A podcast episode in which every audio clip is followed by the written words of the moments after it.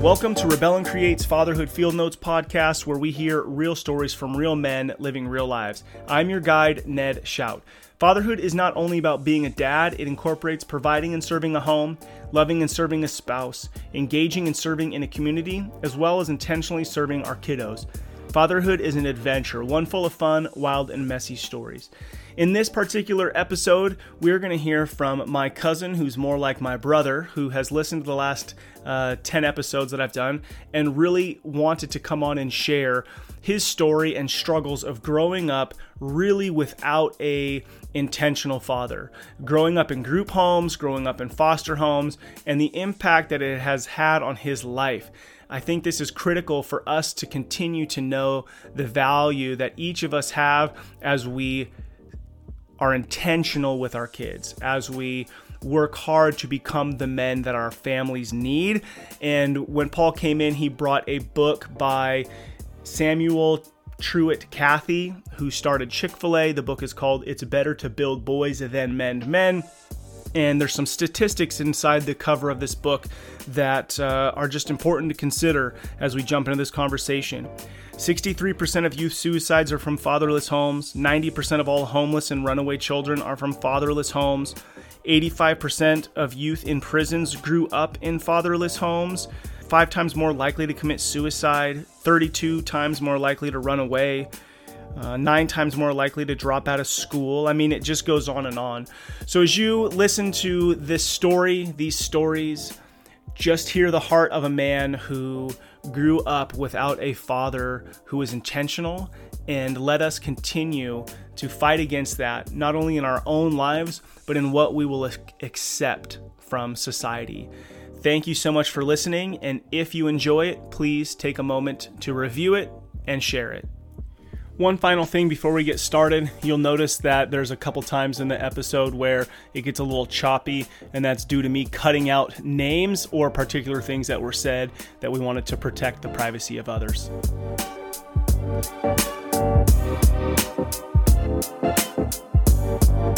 Today, I'm very excited to have my cousin Paul here with me in the office. Say what's up, Paul. Hey, what's up, people? How's everybody? So, Paul is more my brother than my cousin. Um, we've always kind of done life together in and out, but um, I love having him here, and I think this is going to be a really interesting conversation for us to have. And because I know him, but I don't know everything.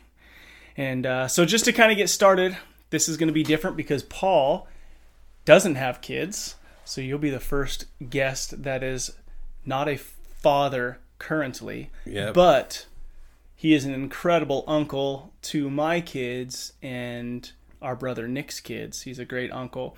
So let's give a little bit of framework so people know who's sitting in front of me right now. How old are you? I am 33 years old. And you're married? I am married. Yep, I got a beautiful wife. We've been together for going on 16 years. Been married for 3 years. It's um, a long time to be together. Dude, it's a long time. It's like growing up together. Yeah, it's all it, we're coming up on like the halfway mark, you know, half our lives another yeah. year, so we'll be Isn't that so bizarre? Dude, it's crazy, man. It's crazy like and it seems like yesterday. It just seems like time just kind of just cruises and flies by and and it, and it's been a rocky road and a crazy roller coaster. And that's I had, marriage. She's a freaking saint for yeah. sticking through me, man. I'm that's a, for sure. I'm a wild child, and uh, she is. Just, she's just like she's an angel, you know. She's yeah. a total godsend. She's awesome. She's in the house playing with all the kids right now. Yeah.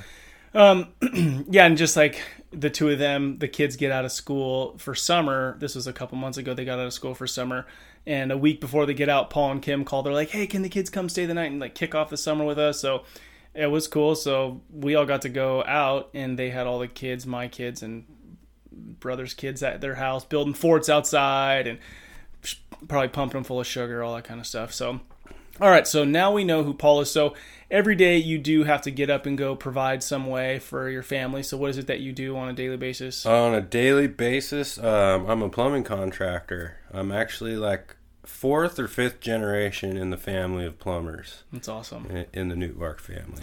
Yep. So we've called you a few times to come help us out. Yeah, and they don't pay. So. All right. So, as you know, the words rebel and create are kind of a mantra that I live by. And it means so many things, but really at its core, it's to rebel against what the world says a man should be and create the life that I believe I was destined for or created for, if you will. So it can be in any kind of bucket of life right now, but what's something you're currently rebelling against? Well, there's two things. Um, currently, I'm rebelling against myself.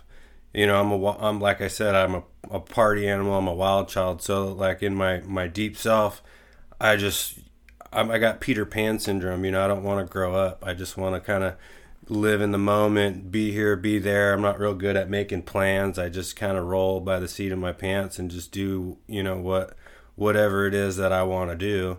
Um, and I'm trying to rebel against that, you know, and try to button it down and and in a sense, I guess, man up, you know, because I'm getting older now. I'm, you know, 33 years old and and I can't. I, I mean, I can do it, but for how long, you know? Yeah. And then the other thing that um, I try to rebel against is the fact that that the kids kids in this world who are already thriving, you know, educationally, maybe in sports with their families, it seems like they have the most opportunity Mm-hmm. with programs. They get the scholarships and they, they get to do the fun trips.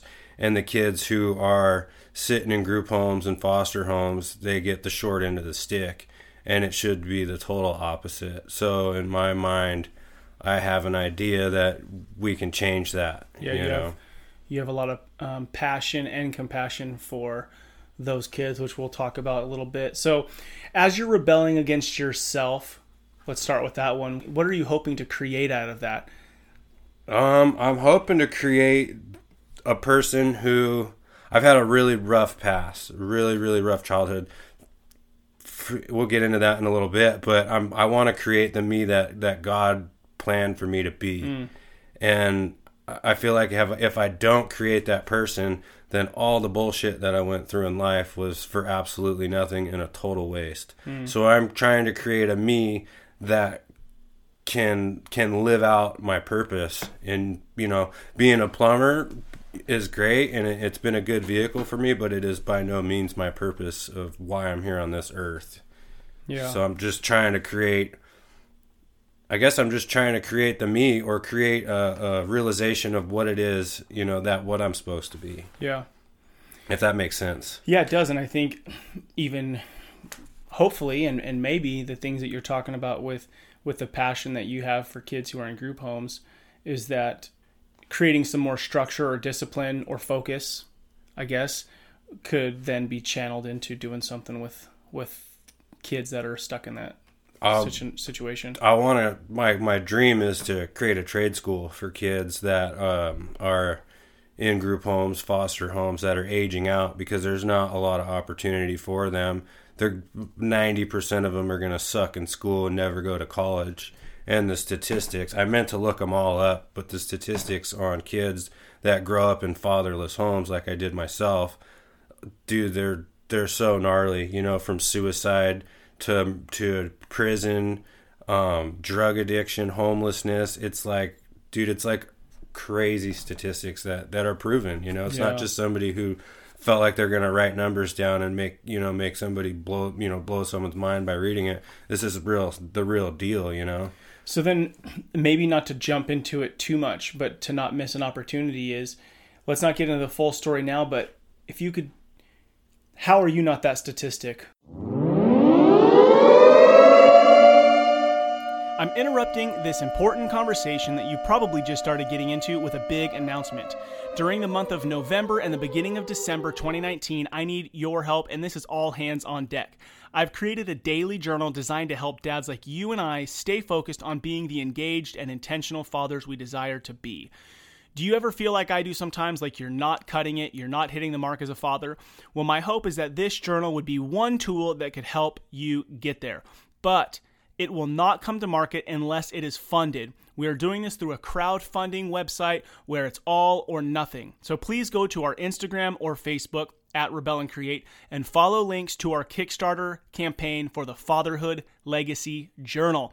Or you can go to Kickstarter.com and in the search put in Fatherhood Legacy Journal or Rebel and Create Fatherhood Legacy Journal and it'll pop up. And we need your help. So please buy a journal for yourself, for a friend, or for a dad that you know. We would so appreciate it because we believe fatherhood matters, and we're doing all we can to spread the word and create tools that will help support dads everywhere.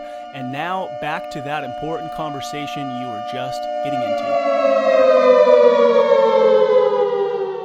What was different about you? So, I mean, kind of jumping the gun a little bit, but you grew up in, in group homes, which we'll talk about in a minute, but Yeah. just focusing on why aren't you in prison or like how come because you're fairly successful with your business and your marriage and Yeah, um, dude, I had a grandfather and a grandmother that r- refused to give up on me, and from them they had nine kids. You know, they're Catholics from the from the fifties, so like they're breeders. You know, like Yeah. and we like so they got nine kids, and I think like twenty seven grandkids now. which we are Yeah, which we are the them, yeah. grandkids. So they became. My mom died when I was five months old. So and my dad was kind of around for a little bit, uh, but not really a present father. so let's hold off on that Yeah, piece and let's go to your grandfather was the one who stepped in and grandmother yeah, and my and grandmother. consistent So no, what I was getting at was so I lost my mom and dad at a young age, but from that I gained, you know, five moms and five dads Yeah. because there was, you know, aunts and uncles aunts and, people uncles who- and and so that's the difference for you then that's the difference, the for difference you me. is that there were other people who stepped up and came alongside you not Yeah. just the group home system or the foster exactly yeah exactly and to and you know um a lot of people use their past as an excuse you know Mm-hmm. like I, i've been through a lot of shit and i've put myself through a lot of shit but never ever have i once been like oh it's because my dad wasn't there you know i just i use it as as fuel to motivate me you know and and and use it more as like hey if i didn't go through all that crap I wouldn't be the man I am now, and I wouldn't have the values that I have. Yeah. As to some people I know, you know, they're like, "Oh, I went through this and I went through that, so I'm a fucking junkie," you know, or whatever yeah, it is. victim. That's a, a vic- victim, yeah, mentality. victim mentality. You Yeah. know, Normally we would we're going to jump into a story in a minute, but Yeah, to we'll kind do- of but to kind of break it up for a second, you brought up our grandfather. So let's share a couple fun stories about us, and then we'll get into the thick of our our content. So when I graduated high school, I moved to Southern California to go to college, but to save money for college, I moved in with my grandparents. And Paul was living with them at the time. So you were probably 17, 16 or 17, and I was 18. yeah. I think I was 17, and I had like just dropped out of high school, so I was and you hadn't you hadn't lived with one of your cousins yet living with you was like the first time I had ever really lived with like a sibling. yeah you know, right so the first time you live with a sibling i'm 18 yeah, and you're 16 16 or so. Oh, yeah. oh probably 15 because i'm 36 you're 33 so around that so Yeah, you're 15 yeah. 16 Maybe yeah. my So- timelines are jacked. You know. so we're living there our grandparents are old and paul is super excited to have a brother living at Yeah, home a sibling and we would just fight all the time we would be it'd be 10:30 at night and we'd be out on the on the grass garden grove on the grass just wrestling our grandpa would wake up In and, our underwear. yeah come run out what are you guys doing get in the house we're like dude Well, he, here you got to know a little bit about Rob Nootbaar. Here is he's like six foot five. He served in the Marine Corps for a long time, and he raised nine kids, four boys who are all just crazies, you know. So he having us He- yeah. teenagers at, at He was know, over it. He was over it. He's like, oh my god, what am I doing? You know. so a funny story from from this time period is we would always be wrestling or paul would come stay in my room and we'd just stay up late talking goofing off whatever and apparently Well, sometimes we'd sleep in the same bed. Yeah, as we're- adults we're almost. teenagers dude we're just teenagers having fun yeah. but but because of that our grandfather came to my to paul and said what did he say Can I say exactly what Yeah, he said? Yeah, say what he said. He said, "I." He looked at me. I was in the office. I was doing. I remember like yesterday. I was doing homework, and he's like, uh, "He's like, I know that you've either given or received oral pleasure from Ned." and I just looked at him dead faced and I said, "Okay." You didn't even say no. I didn't even say no. I just said, "Okay." Oh my gosh! And then what do you do? Walk out? He just had like this look of like, "What the fuck?" You know, like I did, and and you know, it never came up in conversation, and I'm sure till his day of death, like he always probably Just wondered, you know, Oh like were these gosh. two guys queer And you together? didn't even you didn't even tell me that. I don't think you didn't tell me for a while. Oh after. man, it was funny. I was like, I didn't know what to say. I wasn't gonna talk my way out of it. I'm not, like, you know, like that's that's a pretty gnarly accusation to throw at somebody there. So funny. When I lived with Paul, I mean, Paul's always finding the deal. We would skateboard together. We found this old uh, these guys who sold skateboards, and we go bang on their warehouse Ooh, door. diarrhea skate. yeah, company. diarrhea skate company, and we'd go go like barter with them to get skateboards. Um, you were part of like a fight club. People would go and, and take boxing gloves and go. Box. Yeah, man. I like we would go after school to this uh, this elementary school in our neighborhood, and I've always been a pretty good fighter. Um, I, I could have been in more fights than I could count. And this one guy kept beating me up, you know, like he just kept whooping me. Like I'd go out, I'm like, I gotta get this guy. His name was, I don't even want to say his name, but he, uh, this is gets really funny. So Ned, I'm like Ned, man, this guy keeps kicking my ass. I can't, I can't get him. So Ned goes to Fight Club with me, and uh, this sounds so lame, dude. Fight Club, but I mean, like this was like look, this was like before MMA was even cool. Like we were kids and we wore like the light like, gloves, yeah. and like we're beating Just the shit box, out of each other, you know. So Ned beats this guy, dude. Like whoops him good, and we were so stoked. with him. And I think you broke your arm. I broke him. my wrist. Yeah, I broke my wrist fighting him. Um, any other thoughts or any other stories, and then I'll kind of get into what I was thinking we would talk about. Um, man, we had a lot of fun. We used to go dumpster diving a lot. Oh, that's which was best. something I actually talked to today about with uh with cousin Julie. You know that that was something we were into was dumpster diving. Just go find fun stuff. yeah, just find fun stuff. I think you one time you found an expensive book that you actually needed for school. Oh, it was uh, How to Win Friends and Influence People, Dale Carnegie. I found it in the trash. Oh, yeah. Did you read it? I've read it, yeah. a few I don't know if times, I read that one. No, I've Yeah. only read it once. I, I like put it down. I started reading it, but you got a lot of books in here actually. I like books. Yeah. That's which is something I love about you too, because you are a wild man, but you are a reader. And Yeah, I like to read. I'm reading a really cool book right now. Uh, Terry Crews, man, this guy is a superstar. For somebody to be uh, in the limelight like him and to be so open about th- the struggles that he's been through in life has really inspired me to be in this chair right now. Because the things that he talks about are, dude, they're they're hard, you know, and there's things that people will take to the grave, you know, and and that's and he doesn't, he doesn't, dude. Yeah. He he he let and it all everybody's out. listening. and everyone's listening, you know. so I mean, somebody might not be be listening that uh, can get get a little something out of my story, you know. Yeah, so here's the deal with Rebel and Creates Fatherhood Field Notes podcast is just talking to men. Typically, it's been fathers to learn and gain, but we have we've all been affected by our fathers. I believe that at any age, whether you're three years old or you're 93 years old, you have something to say about your dad, whether it's good or bad. Yeah, yeah, and our dads have impact on us and that's what rebel and create is is to know that we as men we have impact on people especially if we're a father. We have impact on a life that we brought into this earth. Not only that is you have impact on everybody's life who your son or daughter intercounter interacts Yeah, because with you- for the rest of their life and so on and so Legacy, on because the legacy good or bad. yeah it gets passed on you know and so my first question to you paul is your father had big impact on you oh yeah but not in a positive way Mm. and there's been things it depends not in a positive way, but I do my best to try to make it positive. So what I want to hear is I want to hear the story and the reason why I find this valuable is for all men to hear like our daily actions even if sometimes we do something and there isn't a large consequence, there are large consequences. Or there's consequences to every action. They're positive and negative, but there's a reaction or something that comes from our actions. yeah, So you're 33, sitting in front of me. You have many stories, and I want to hear about how your father impacted you and the struggles that you've had to deal with because of his lack of intentionality with the son that he brought into this world. Yeah, I think my dad, um, he would have made a better friend than a father, you know, and not necessarily.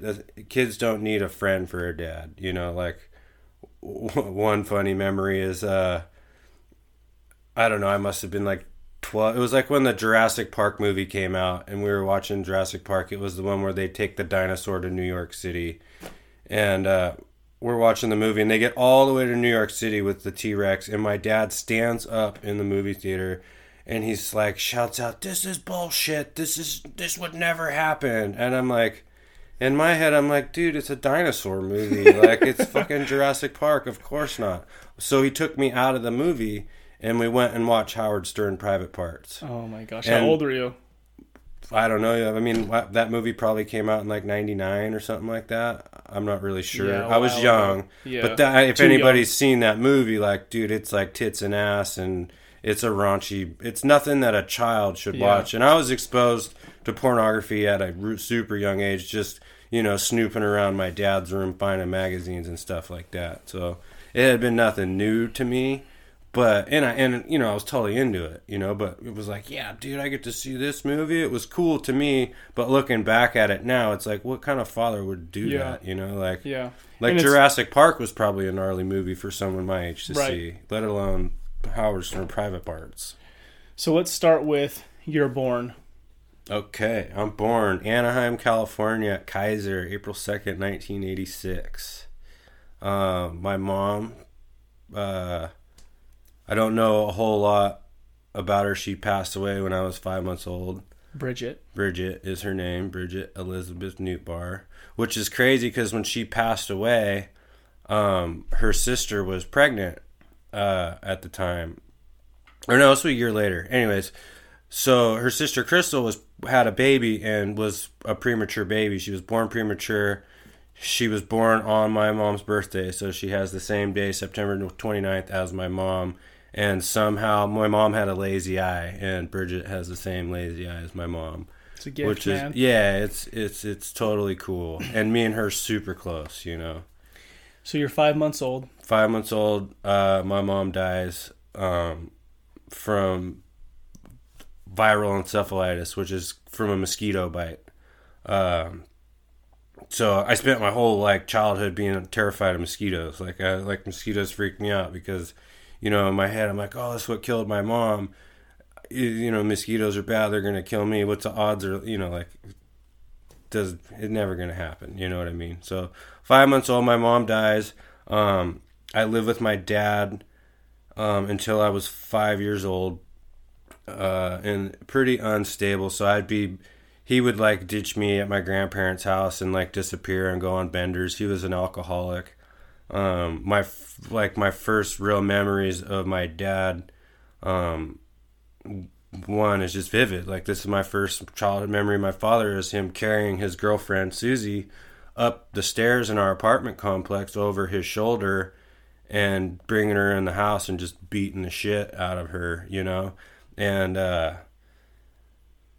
and it's just it's things you can't unsee you know? It's there in my head and it's there forever. And what did he tell you when he was doing that? Oh that she was in trouble you know that she did something wrong and she was in trouble. And then she cornered me underneath the the there's like a bar in the apartment you know like between the kitchen and the living room. And she just told me how much a piece of shit my mom was.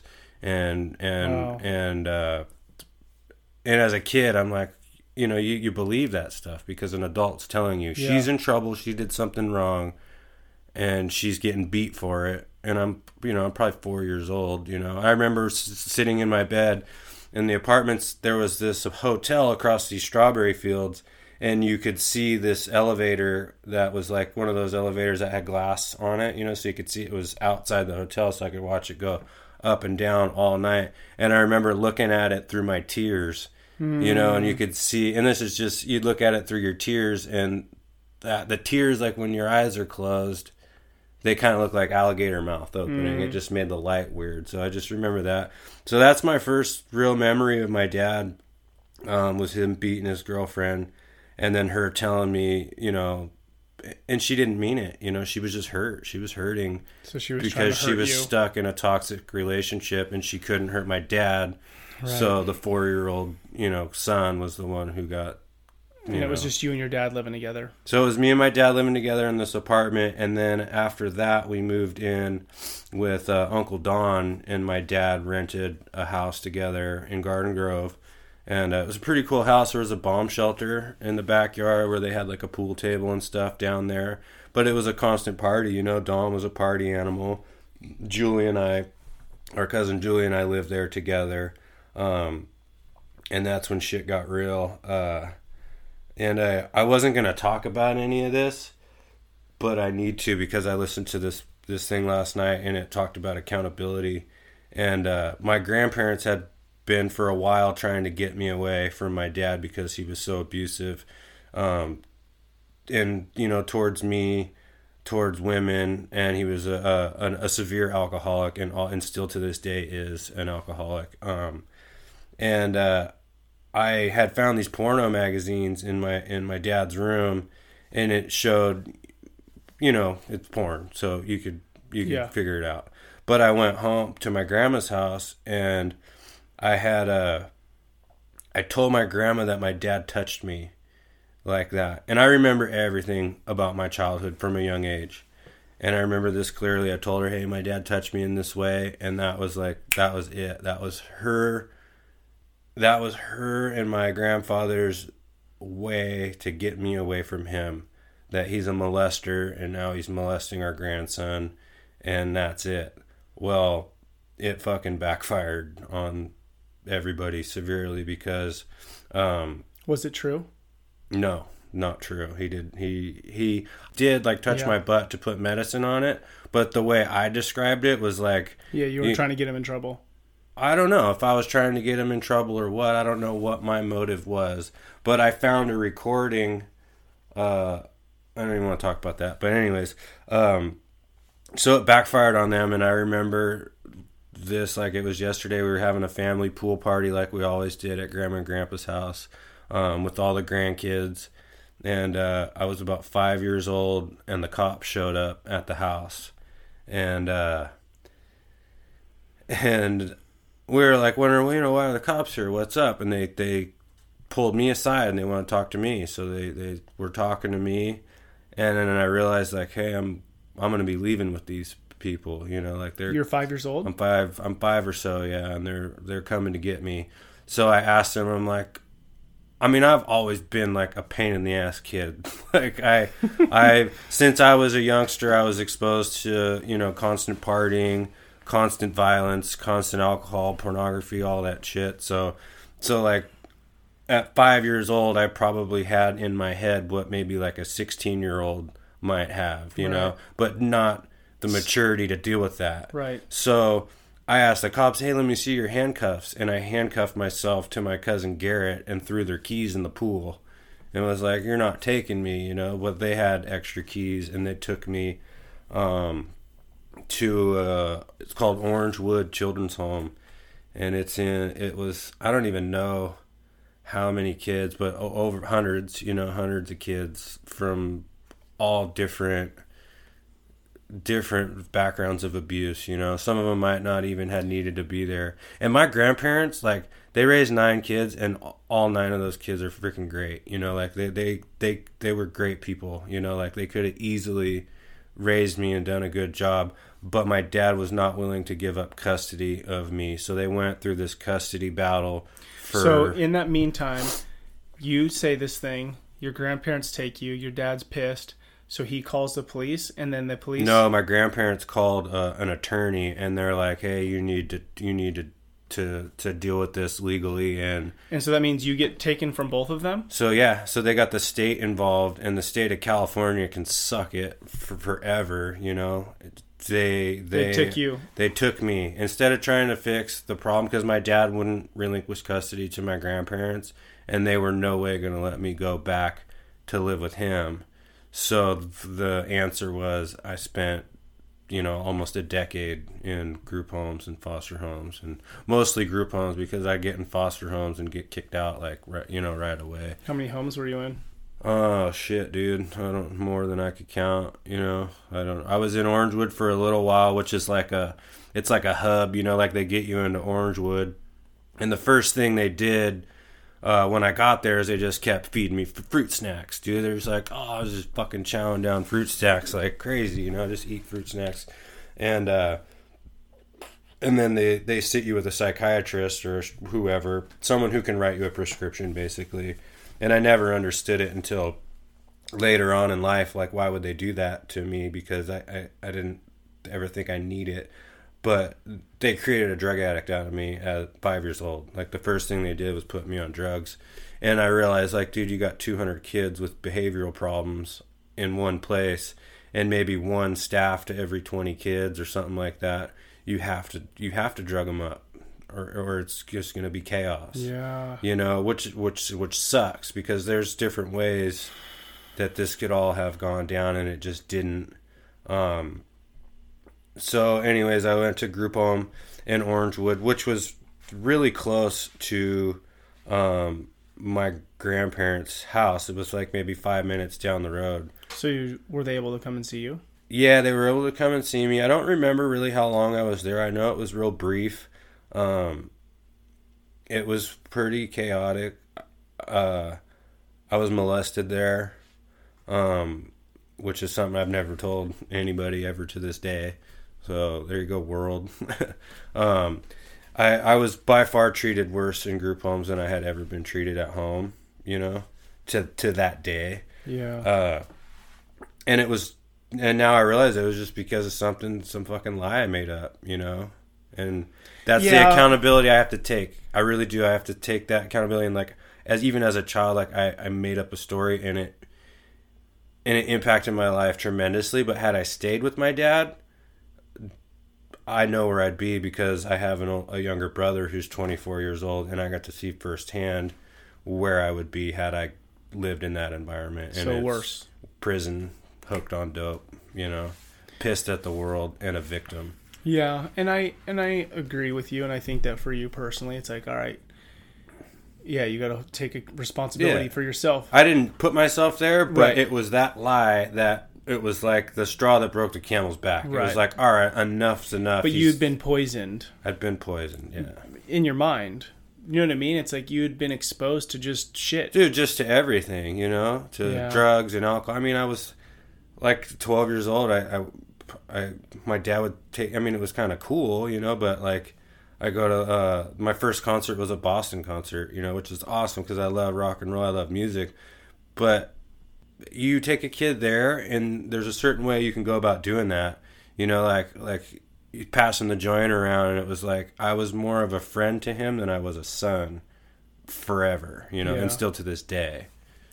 So, so anyways, I was in that Orangewood group home for a little while, and then they sent me to a place uh, in Mentone, um, which is about maybe a two-hour drive on a good day away from my grandparents. And I lived there for like four or five years in that one group home, and I got visitations on weekends only if I was good. And they had a level system, so they had like this. It was called the level room, and it was like a room about the size of this office, which is like I don't know, 20 by 20. Yeah. Then they had, you know, like a Nintendo and all that stuff. In the four years I lived in that group home, I got to be in the level room once for a day. And then, like, I fought some kid. and, you're always getting in trouble. Dude, always. I mean, I would. I would fight anybody. I'd fight adults at, at at like a young age. It would take four or five grown adults to like restrain me. Why do you think that is? Uh, I don't know. Uh, you know, I really, I felt like well, I got beatings from my dad. You know, I felt like there was nobody who could ever whoop my ass worse than him. So like, you guys can't hurt me. And I was acting out, dude. I was, yeah. I was like, you take a kid away from everything they know, and you yeah. fucking throw them to the wolves, dude. You throw them into kid. Like there, there's no reason or rhyme to how they run their program. It's like they took me from my home to Orangewood, which is like two or three hundred kids, maybe even more. Um, and and they they don't do much of an evaluation on what your background is you know like where you come from they throw Right. you with kids who have you know been molested for kids that have been thrown in boiling water kids that have been beaten by their parents kids that have been prostituted out by their parents and then you throw them all in this melting pot and expect that to fix anything you know it's like what like come on you know like what what do you guys like I, I, I still don't understand it. I try to comprehend it and I don't know. So then I go out to this place in Mentone. So Sorry, go ahead. let's just say there's 200 kids there at this one facility, Yeah, one place. one place. All those kids had a dad. Yeah, All They those all kids had had, a dad. dad. who didn't show up. or maybe they did, or the mom was. Yeah, you know, yeah. I don't want to blame it on the dads. Yeah, I don't want to blame it on the dads. But the but And some of the kids that you know they were teenagers. You got to blame them too. They could have had a good Yeah. dad, and the kids made poor decisions. my point is just but they all had dads. they all had parents. Yeah, Somebody brought them into this world. Sometimes I see a homeless guy on the corner or something, and I just go, "They were a baby once." dude. The, Like, what happened? And I I get there's tons of stories. Yeah, but I can't uh, help but think because I really believe if more men were engaged, the world would look differently. When I see homeless people on the street, I think, or even just anybody who's like someone that you might pass judgment on by the way they look or you know the actions that they're doing. I, I always tell myself the only difference between me and that person is the decisions that I make Yeah. you know and here's the kicker of it too i didn't get to share this um, my dad was from boston um, so you're like i already know he's kind of an asshole he's from the east coast he, he's a celtics fan or sports fan so as soon as like i went into the group homes when i needed my dad the most he fucking bailed on me and went back to Boston. And moved from California to Boston. yeah And then would he come visit you? dude like for a little while for a little while we'd have like uh, when i was in that orangewood group home we had like monitored visits where i'd like go to a park with a social worker and he and it was like Did you he know, ever confront you about what you said? no i don't even think he knows it was me that He thinks you it. the he thinks my made it up. grandparent made it up yeah Mm.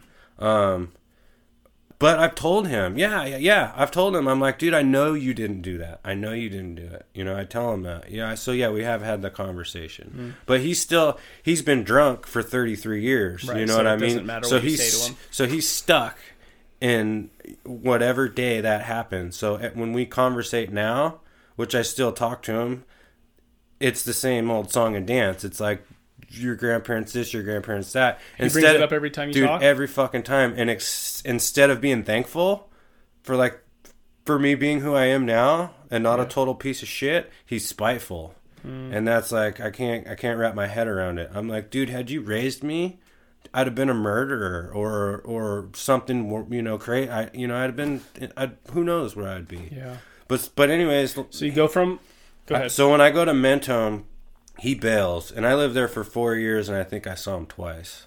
Jeez. Yeah, and he'd show up, and then the last time I saw him there in Mentone, he showed up, uh, with his girlfriend, and they had another kid, And you didn't even know. and I and I I mean like I didn't even know, and then I found out I'm like this fucker is like, he has a whole new family. I don't matter no more. You know, and to be a kid and to feel like, like you don't nine, ten years old. Yeah, I'm like nine or ten. To be a kid and to feel like you don't matter to your father, you know, because he's got something else three thousand miles away.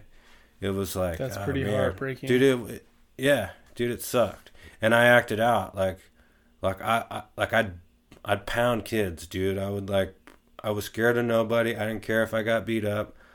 Dude, I'd I'd sit in the shower and punch myself in the face and make my nose bleed and just watch the blood run down the, the shower just because it made me feel something, you know, Yeah. a pain. It's like you feel, It's almost like you were addicted to pain. yeah. It was like it's like I can't feel love. Yeah. I'm not fucking happy because I'm in a group home, you know, eating grits and shitty ass food, you know, five six days a week. I get to see my grandparents and all my happy cousins Yeah. on the weekends, and then go back to my misery while everybody lives their normal life. But everybody was now that I'm older, dude. Everybody was heartbroken for me, but there was not a damn thing that they could do. I went to court once a month um, for them trying to get custody. for them trying to get custody, and I always and your dad would just say Uh, no, just to just to.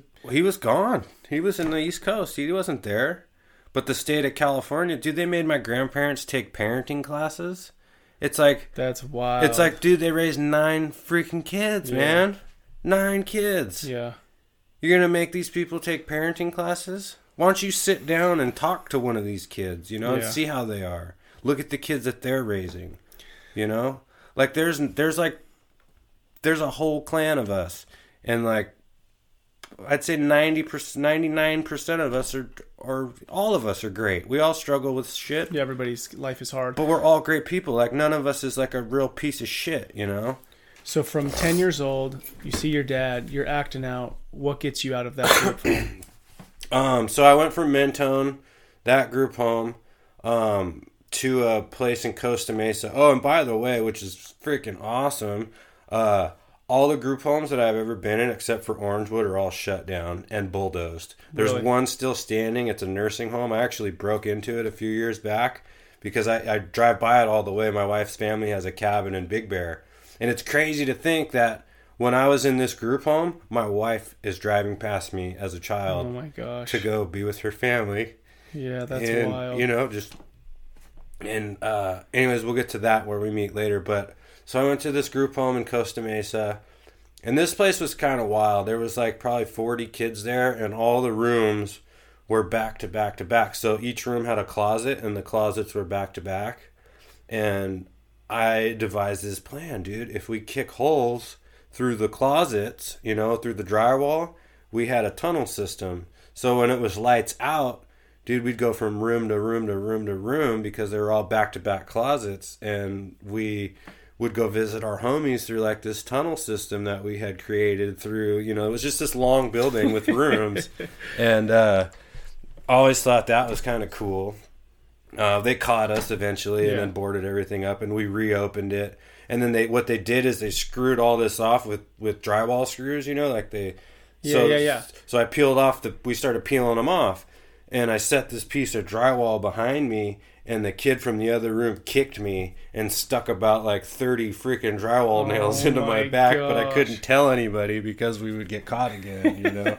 so we had some wild stuff. I would run away a lot. Um, I figured out how if you pulled the fire alarm, the doors would unlock. So I'd pull the fire alarm a lot and I'd leave, and you know go crash out under a bridge for a night, or you know just go do you know whatever it is that I could get away. And I'd always come back because I was just young. You Yeah. know, I'd go shoplift from a Circle K. And I mean, I wouldn't even steal food. I No, I'd steal candy and shit. like that's what's like what I would do. So, anyways, I went from group home to group home. I was in foster homes a few times, uh, but I was kind of a, a wild one, so it didn't last long. Foster homes are parents or par- people who aren't parents that um, that uh, Allow kids to come in their home. allow they- kids to come in their home. Yeah, But you would do something to rebel against them. dude, totally. Yeah. Okay, so as you think about 10 to 20, what are a couple of significant things in that in regards to your relationship with your father? significant. Okay, so I got. They finally were like, the only way they told my grandparents the only way that he's ever going to get out of the system is if the state gives custody back to his dad. Um. So they so they did. My I was like, I want to say twelve or thirteen years old. Um. First night out of the group home, my dad. I got drunk with my dad. You know, first very first so he comes in, home. he flies here He flies here. He from picks me Boston. up. He picks you up. He picks me up. You're 13 years old. yeah, he's now rented an apartment. Uh, Oh, so he moved back here to get you. yeah, he moved back here to get me. So did he leave his other kid? Yep. So, anyways, long story short, first night out of the group home, my dad gets drunk. I get drunk with him. So how does that go down? He just Oh, he you kick, he picks me up. We go. I'm you know I'm not really sure exactly how. I think we probably went to the courthouse. They you know did all this that and the other. We go to the apartment. It's me, him, and his friend John, who I called Uncle John, and uh, dude, he beat my ass. He like fucking kicked the shit out of me the first night I was at a group home and threatened to take me back. And I was- Why? I don't know just to just because he was drunk when he drank when he drinks uh, something turns in him. He's got a different eyes. He foams at his mouth, dude. Like his mouth and the creases on the side of his lips get foamy. It's like a possession. It's like he's he's fucking evil, dude. So you drink with him. I drink with him. He whoops my ass, and uh, that was the first night of my free life. Welcome, welcome to the back to the. So how long did that last? How long did living with him last? Um, I lived with him for. I'm not really sure. Shortly after that, we moved back to the East Coast, and I have a picture of me and my grandfather standing in the driveway when I'm getting in the car to drive to the airport to fly to Boston, Hmm. and I can't look at that picture without crying Yeah. because the heartbreak in my grandfather's eyes and the look on his face of somebody you've known your whole life to be the happiest, jolliest, gnarly guy. And even when he was pissed, I'd never seen a look like this. yeah. And he knew, like, what I was in for. You There's know? nothing he but could there wasn't a damn thing he could do about it. So I Gosh, moved back to it, the That's so hard. so I moved back to the East Coast. I moved to Boston. Um, and then I had a friend instead of a father, you know? Like he was so weird. Like I'd go hang out with girls and he'd be like I'd come home, he'd be like, Let me smell your fingers, you know? Oh my gosh. I'm just like I never I never fingered a girl yet. I didn't even know anything about that stuff, dude. But he was putting this in my head like like what kind of weirdo are you? And Yeah. as at then I'm just like, ah, that's funny, like what and then it dawned on me like, dude, this guy's a fucking creep, dude. Like Yeah. this is what it's all about. So he was a super gnarly alcoholic. Um he lived with his mom still. Uh he treated his mom like absolute shit. Um I ended up I don't remember if I ended up back in a group home or juvenile hall first. But one or the other came and I remember the first time I had got arrested, I had a, my dad was beating on me and I flipped the table over in the kitchen trying to get away from him and my grandmother called the police and they came and took me to jail instead of my dad. Why? I'll, I'll tell you later. Okay. So I had a one dollar bail. One dollar. And the only person who could bail me out was my dad. And I had a thirty day sentence. And I didn't he didn't call me. He didn't come see me. How old were you? Uh probably thirteen. And on the East Coast it was uh twenty one and under was the So you're the I- youngest in this maybe not the youngest, but, I'm close young. with uh, some 19, 20 year olds Yeah. in there. Yeah. For 30 days, he left you there. for 30 days and it was fucked up the i, I want to show you the, a picture of the place but i don't know where my phone is it was a, a retired mental hospital in taunton massachusetts and it's creepy and it was maximum security It's like almost 24 hour lockdown facility as a kid and they i think their goal as guards there as a first timer is they're gonna scare you straight you know Yeah.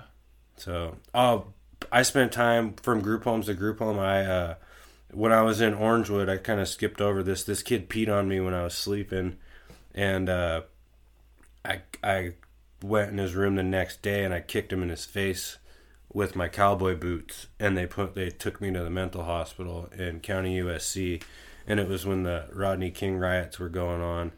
Um, but at that age, like I had already been on like a lot of different drugs, Mm-hmm. but I had been I would refuse to take the drugs that they would give me, you know, like the pills, and they shoot you with Thorazine, which is like a tranquilizer, knock you out, and you'd wake up strapped to a bed, Uh, and you're you're a kid, dude. you're a kid strapped to a bed. You're a kid, and it becomes normal, you know. To wake up strapped to a bed. Wake up strapped to a bed, like arms and legs strapped to a bed, and you're like, oh no, big deal. I'll be here for a while, you know. I think you told me a story one time about just screaming, trying to have somebody come and get you from Yeah. being unstrapped from a bed. It wouldn't come. There, there was a camera in the room, and the doors were. I mean, I spent lots of time in padded rooms and and all that stuff. Uh, so, anyways, back on that, uh, I end up in jail. I've been in juvenile hall a lot, you know, on the East Coast. Uh, in and out, and every time I'd go, it seemed like it was a vacation for my dad. You know, I wouldn't see him; he wouldn't come visit me. It was just like it was non-existent. I'd get out.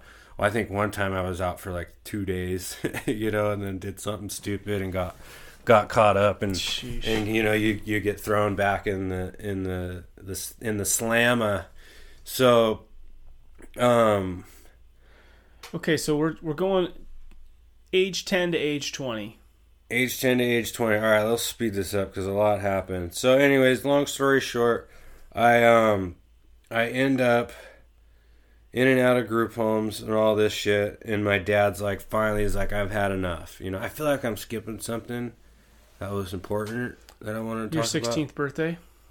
oh yeah yeah my 16th birthday my Were you in Boston? no, so I'm back in California now. So my dad had had been fed up, and uh, he so he fed up with what the I don't know. You know, fed up with me holding him back. Like, dude, I had to steal my clothes. I found I had climbed into the Goodwill bins where they have the door that like swings open Yep. and you drop shit in. Yep. And then it closes. Dude, I'd climb in there to get clothes, and I got Social Security money. My dad got a check every month for like sixteen hundred bucks to raise me, and I would wear like the Why fucking that? If he's your dad, why would he get social Security? because my mom died, and I and I had stuff from that, and I was a ward of the state for so long. I could probably still get Social Security. Hmm. I get free college. I could go to any school I want to and So- have to just buy books. so It's he's kinda- just a, so he's just not doing anything. not doing at all anything. to help he would. you. I played sports. He would like come to my you know first two innings of baseball, and then he'd Split. say he'd say, "Oh, I'm gonna go play my numbers." He played keno, but he'd never come back. You know. Then I'd end up just walking home from or walking up to the VFW and find him there just you know pickled. Um. So, anyways, he had had enough of trying to be a dad or whatever the hell it was he was trying to do. He had another son in Maine at that time who I never, you know, I seen like once or twice. I remember vividly him beating the shit out of out of him at like three years old because he shit the bed, no and he was like beating a three year old kid, telling him how fucking lazy he is because he shit in the bed. How And, old were you? Uh, teen, almost a teenager at So this a point. teenager. you know, like Brooklyn's age. So he has. Yeah. God dang it, man. Sorry, I had to drop that on you. Yeah, Makes it real, huh? it makes it so real. It's like Imagine going into your house right now and just beating the shit out of Stella in front of your whole family. You know? And they're like, that's normal. here's the thing, man. It's not only that I want people to hear this so that they're thinking about their own actions, but we as men should not allow other men to do this kind of shit. Dude, hell no. We should be freaking holding each other accountable. Dude, when my when my first memory of my dad beating that girl and and he's carrying her up a stairs in an apartment complex. yeah, somebody else saw that. You don't think other nothing. people saw that shit? They could have ended that right there, you know? That's the thing is I think even though it's not the Wild West anymore, and even though sometimes we feel as though we don't have I mean I'm not saying go out and be a vigilante, but we can't be too busy to not notice what's going on around us and hold each People other are too scared. well, I'm saying don't be scared. I'm saying Yeah. I'm saying figure it out. Yeah, people are too like I've seen people hit women and I fucked them up, you know? Like like Yeah, and I don't know that that's necessary. I mean, maybe in some instances maybe the they answer. taught them a lesson, you know? Yeah. Like you know, I don't know. But know. there's something. There's something. we There's just can't allow You it. We can't do allow it. something. Yeah, people. So- but I think the times are changing, you know, and people are all, you know, like there's there's like back then there wasn't cell phones, you know, like if you saw someone whooping on someone, like you go find a Right. payphone or run to the cops, you know, so like that kind of stuff kind of flew. So, anyways, long story short, So you're back in L. You're back in SoCal. I'm back in SoCal. I'm I'm 15 years old right now. I'm starting my freshman year of high school. and I- you're living with your grandparents now. um, Uncle Don was going through a divorce. Or had just finished up a divorce. So he was like the only one throughout my life like my family had tried to adopt me like different, you know, aunts and uncles had tried to adopt me and it didn't work out. One thing my uncle Michael, he's like he's like my brother, my best friend, like a super huge influence in my life. Him and his wife took me took me to a baseball game. and I didn't know this, but it was like him saying, "Hey, I want to adopt my nephew. He really could use us. Yeah. And her name was Diana. I was like, "Here, Aunt Diana, I brought you a beer." But it, I had pissed in a cup. Oh my god. And she's like, "Why is this kid handing me a half empty warm beer?" You know, and she like smelled it and saw that it was piss and was You like, just signed your I- sentence. Away. "Yeah, I just signed myself off." But dude, I think that's all part of God's plan for me, dude. Like, I think I didn't, I had to go through all this stuff. I had to, and I don't know why yet. Well, I do. I know. I do know why, but then I didn't. So, fif- so he- go ahead. Here's sorry. my only pushback on that. I think that nothing happened to you. Nobody allowed anything to happen to you on purpose. Meaning, well, my dad did. yeah, but what I mean is God. God didn't Yeah, yeah. allow these things Oh, to yes. happen. Absolutely. I could completely disagree. Well, I completely disagree because look who I am now. Well, here's what You I know what I'm here's saying? what I think about that. I think that you, after everything that happens, you have a decision to make, and you made some good ones and you made some bad ones, like I st- everybody. I still make bad Like ones, everybody. You know? But the world we live in is a world of free will, where you can do something that's going to impact others. Now, those people have a decision to make with what happens to them. So, go on. So well, you're, you, you know, hold on. Everybody says God, God, you know, or, or people who believe that God has a plan for you. I mean, it's in the Bible, like I- Jeremiah twenty nine eleven, dude, is like, yes, but you also uh, have to consider the context of what it's in. All my point is, Yeah. is that I don't think that God said, "Oh, cool, I'm going. This kid's born. I'm going to make sure his mom dies. That his dad's an asshole. That a bunch of sad shit happens Yeah. to him, just because I want to see how he turns out." What I think well, is because it's a coin toss, you know. That's like I could be good or I could be bad. but I think that so, yeah, it's it that. really it, it it shapes your view of how you view your life, and I think that we're born into a world where we have free choice to make of it what we want. Now, some of us are born into a great story, and some of us aren't, but we can all make decisions on what we do. yeah. So I just, I don't know. This is so weird. Like I'm having deja vu right now. Me too. But I forgot totally what I was talking about. That's crazy. Anyways, I think deja vu is the world letting you know like you're exactly where you're supposed to be at that moment. Ah, You know what I mean? Like dude, that's what's up. I've never heard that before. you know, like like this is like when you when I have deja vu, I'm like fuck yeah, like this is This is a I'm moment. supposed to be. This is a moment, and I'm here, and I'm exactly I'm where I'm supposed to be because I've been here before somehow.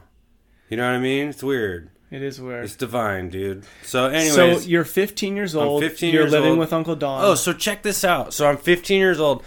I'm in a maximum security lockdown, freaking in Boston. in Boston because I had escaped. I got out from from one of the places I was in. I escaped and I got out and I ran and I was on the run for like a couple months, staying with my friend Billy, um, who's now dead. He died of a heroin overdose like 10 minutes after I got off the phone with him on his birthday a few years back. But anyways, I was staying with his parents, so I turned myself in at the court.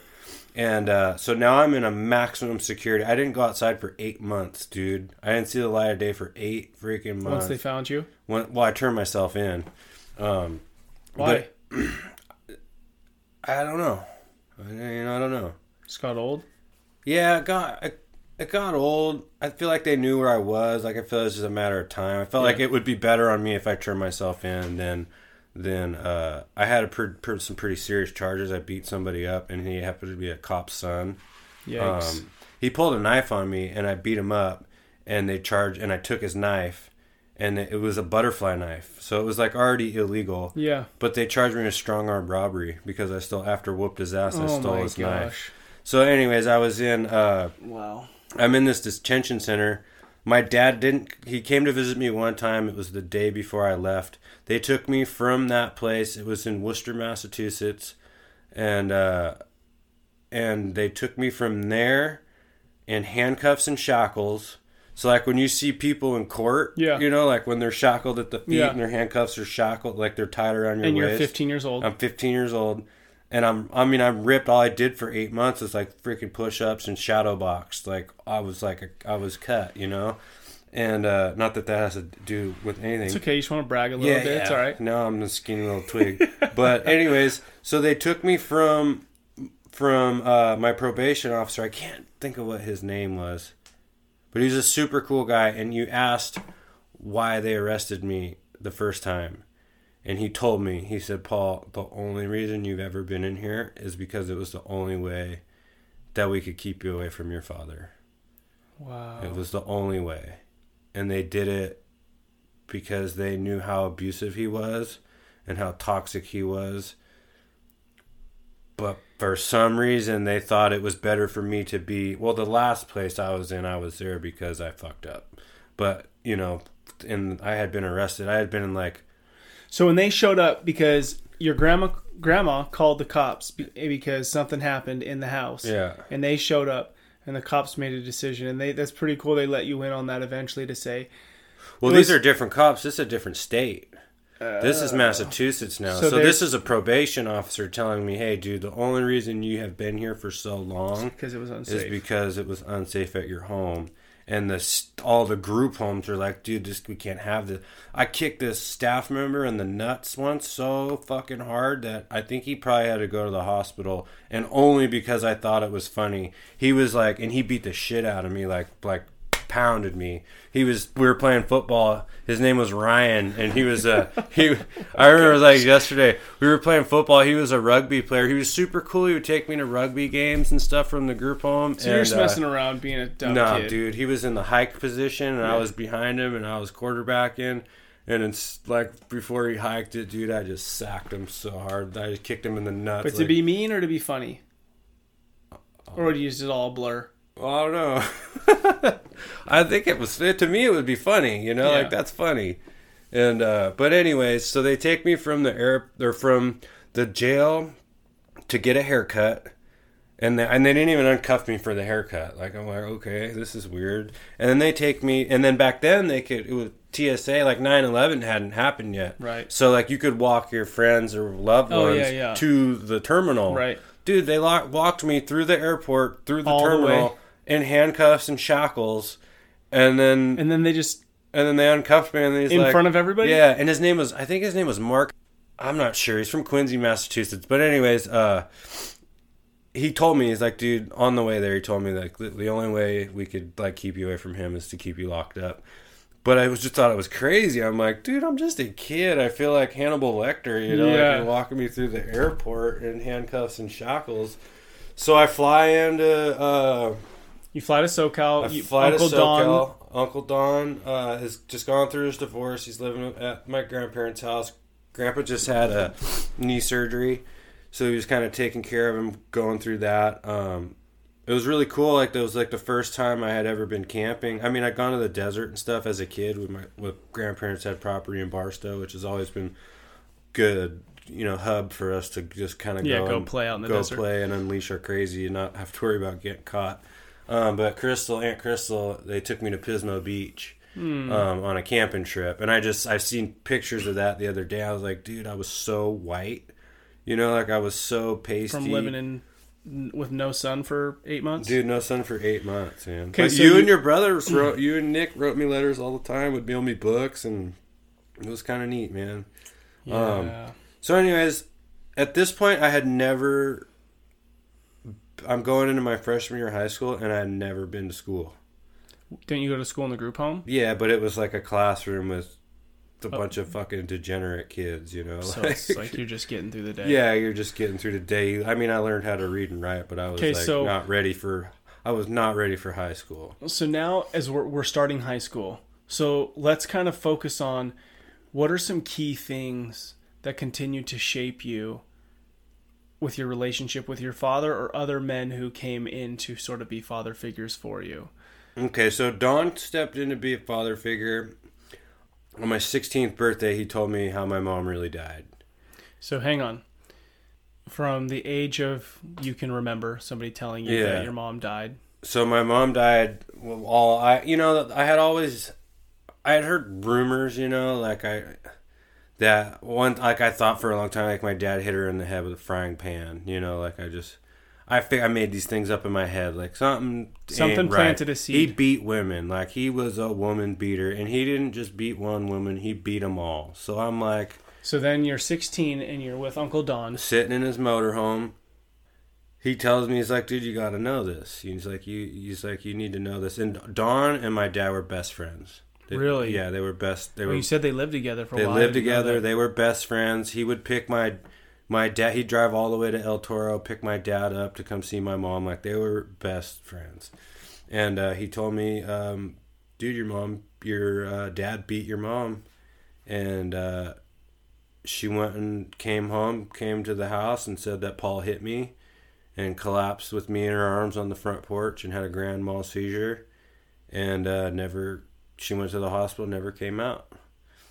Um, they treated her. She had just got back from the East Coast, so there was like an encephalitis outbreak.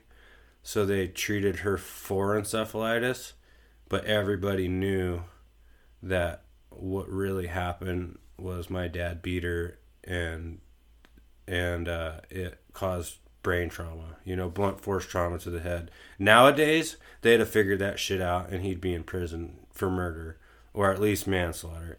Um, so, So, how'd you take that? So you're sitting there, 16 years old. You think your mom died from a bug bite. Yeah, I think at 16, I think I, f- I think I pretty well knew like that that wasn't what happened. The so then I so he tells me, he gives me the rundown, and I'm like, the Newport boys are they're they're gnarly, you know. I'm like, the what? I'm like, why didn't you kill him? Like like that was my question to him. Why didn't you kill him? And he said we were going to, like we were gonna kill him, but your mom's dying words were don't hurt Paul. You know, because I would have lost my mother now. She knew she was going to die. And then I would have lost my father. And I would have lost everything good that I had had they gone through with that. And I'm sure it was hard for them to not do that.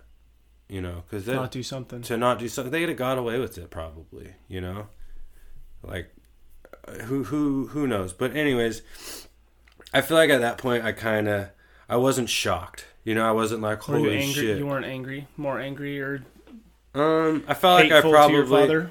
no, I fucking hated his guts already. I'm like I couldn't hate him anymore. You know, like you know what I mean. I was like I was relieved because like I'm like okay now I know. Yeah. Um, Did you talk to anybody about it? Not really, no.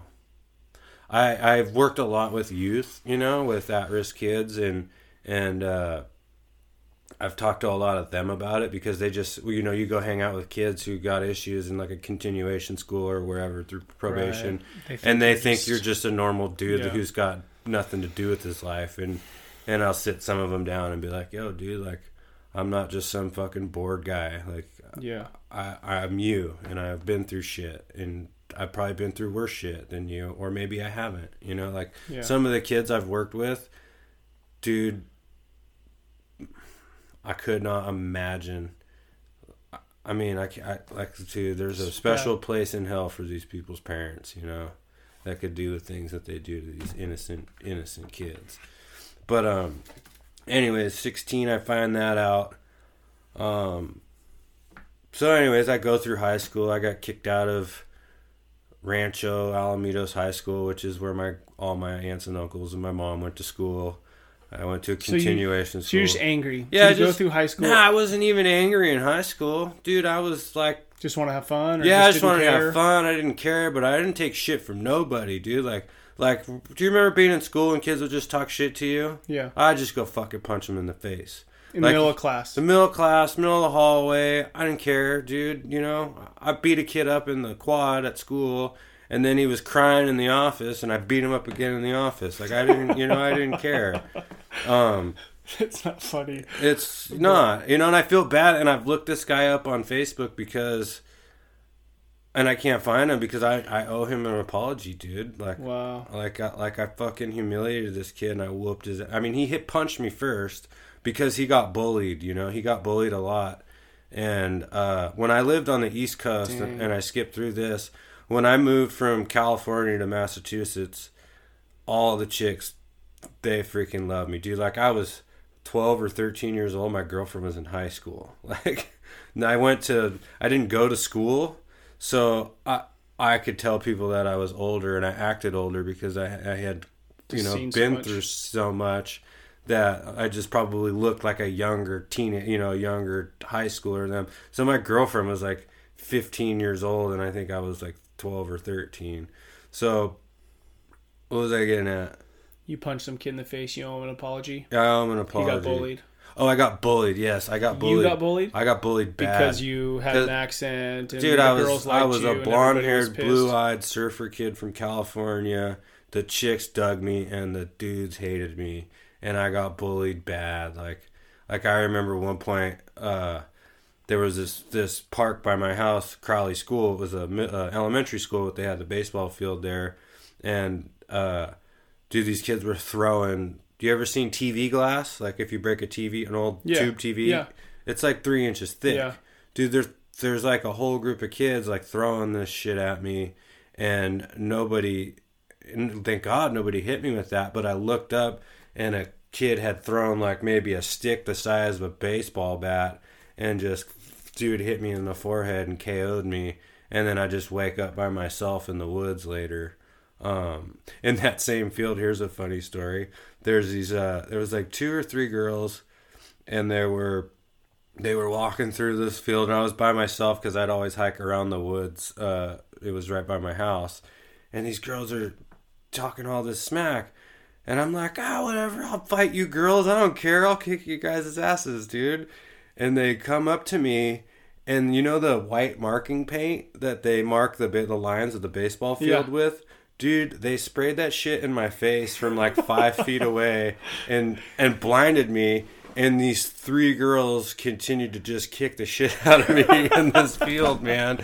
And I remember like it burned so bad, it was like my eyes were like painted shut, and it's like chalky. It's Yeah, like yeah, yeah. weird. It's like not paint, but it's like it's like chalk in an aerosol can. Oh my And I remember running through the woods, and I had a stash of beer like in this little fort, and I was pouring warm Budweiser in my eyes, trying to get this uh, this uh, uh, this stuff out of my eyes. That's just kind of a funny story. It's but hilarious. this kid I owe an apology to because he got bullied, and dude, like I left him a bag of dog treats once on his on his desk. You know, like calling him a dog because he was kind of grungy, he had a beard, and was just like kind of a dirty kid.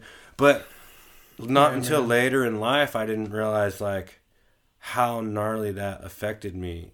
You know, but after growing up, realizing. Ah, I mean, I wish I could find this kid and just I want I'd, if he's still alive, you know, who who knows what how that apologize to him. dude who knows how that impacted his life. So So as you think, okay, so let's go back to your. You, you, no, I, I like the stories.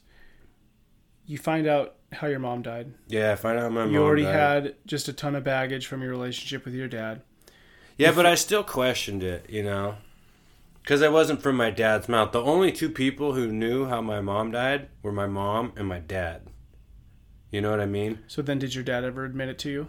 Yeah, when I was like in my twenties, I think I was like twenty three years old. It was the last time I had seen him. So, so you, so you haven't seen your dad in ten years, Might be even longer. but the last time you saw him, I was probably twenty or something like that. Yeah. from the last time you physically saw him. Last time I physically saw him, yeah. Um, so, hang on, before we go there, yeah, yeah. did you have much connection with him once you left Boston? So your high school years, did you have much connection to him? Nah, I mean he would call every once in a while. Did you have a desire to have a relationship with him? Oh, I still do. You know, which is crazy because he's a fucking piece of shit. You know, but I still do. So you still take his calls when he Um, calls you now? No, I block his calls. I, I don't talk to him because he's a drunk, and I he I talked to him like uh, three or four days ago, and he always tells me, "I love you more than life. I love you more than life." You know, I've heard that my whole life, and what the truth is is you love booze more than life because I have one stipulation for you to kindle a relationship with me is to not drink. And he he can't even do that, you know. Dude, like a couple of months ago or a year ago, he called me, and when he drinks, he stutters. So it's like, I like he's like, hey son, you know, I, you know, like it just it's like a minor stutter, but it's like, I'll hear two words out of his mouth, and I know you're drunk. And uh, I called him on. I was like, well, when'd you get a stutter, Dad? You know, like he's like, oh, I don't stu- stutter, you know, I don't stutter, and he repeats himself a lot. And then he called me like or texted me like a couple weeks later. He's like, yeah, I, I do have a stutter. It's because I had a stroke. Just making shit up. Just making shit up, dude. Okay, so the last time you see your dad, you're around 20. Is that kind of the next significant moment with with your relationship with your dad? Yeah, it was a pretty heavy one. Do you Um, want to talk about it or no? yeah, hell yeah, dude. I mean, I'm into it now, so let's do it. Uh, these are things that for people who are listening. Most of this stuff I've never told anybody. I've never talked about it. I've never told anybody. It's crazy how I thought I would need a drink. I'm like stone cold sober. Haven't drank nothing. I've struggled with drugs and alcohol for a long time because I feel like as a youngster, um, I was created. I was, I was made a drug addict by them feeding me drugs Yeah. through my whole childhood. And so it's what you saw. yeah, and it's what I saw. So as I grew up, like I've always struggled with drugs and alcohol. But it hasn't affected you. But it, what I mean, I'm, what I'm same- saying is, is I'm getting through this like sober, which to me is freaking huge. You know what I mean? Because I'm able to talk about this consciously and Yeah. not masking anything, which is really cool. Yeah. Um, so, anyways, I'm in my 20s. I'm not exactly how sure how old I am. Um, and I'm with my dad. How did you guys get reconnected? Why were he you him? came down to visit me. Oh, and in the meantime, he's had two more kids. So now he's got four kids, three moms. My mom's dead. Shane, my oldest of my brothers. I'm the oldest, so he's the whatever the middle Yeah, the child next or whatever, child. the next child. Um, and then he had Zachary and Nico, who I haven't seen in a long time, dude. And they're coming to visit me next week, and I'm so excited. I'm so pumped, dude.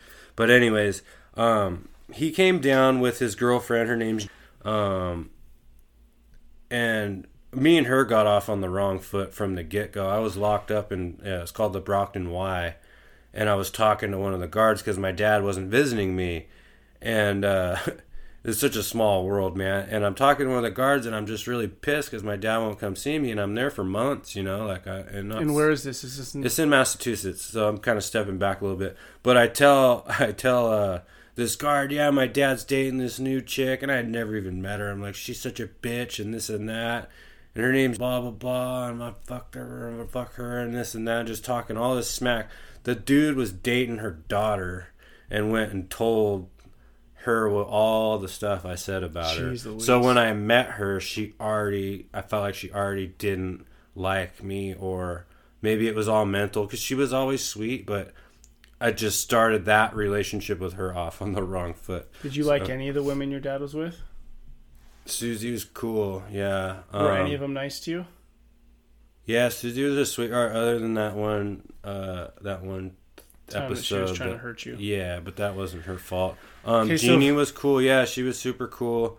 Um, she had a lot of kids, and for her to kind of take me under her wing, um, kind of like a, a son, I'm sure was a lot for her to take on. Being that I, I wasn't her kid and I didn't like her and I didn't respect her, but she still would, you know, take me clothes shopping and, and do things like that. Um, so yeah, she was cool. None of them were ever mother figures to me at all. I called, which is Shane's mom, mom for like a little bit, just because I had always wanted to call somebody mom and I never had. So I started, you know, calling her mom. And Your face, your face right now. Are you glad you called her mom? uh, no, fuck no. She's a piece of shit, dude. She's a terrible person. She just texted me like a couple weeks ago to never have kids. That I'm a, just a piece of shit, and She doesn't even know you. no, she doesn't. But she's toxic. So How are you? Yeah. So you're back in SoCal. You're in your 20s. Somehow your dad comes. so my dad comes you. out with, uh, which is his girlfriend, and they have two kids, and I think they the kids didn't come. They stayed on the East Coast, and uh, we had gone to Disneyland, and, and How old are uh, you? Oh, you're 20. I was like in my tw- early twenties, Yeah. maybe. So they like came out to see you. Yeah, they came out to see me, and it was just the same shit. Like he was just drunk the whole time. He was, you know, he was here, and uh, I sat down with him. At, Where are you guys? We're at his friend Scott's house, and I had never heard it from my dad. Like he had always told me, I never did this to your mom. I never touched you. I never, I never hit your mom. I- You know, but so he put those thoughts in my head before I knew, because he was always denying it. Yeah. You know what I mean? But I had nobody had ever told me. So like my whole life, he would always deny it. And then Don told me on my 16th birthday, so I had now confirmation like this is you know this is what happened. Um, the doctor that treated my mom like the day or two after my mom died, uh, shot and killed himself. So, if that tells you how real it was, you know, whether or not it was something to go on with in his personal life or that he felt guilt for letting someone get away with murder pretty much mm. you know so he had done that so anyways long story short i confront my dad and i'm just like dude i gotta know like uh like my dad's so fucking heartless dude like before i tell you this i'll tell you another story i had a really good friend um, his name was doug and doug called me one day and he's like, dude, I can't take this anymore.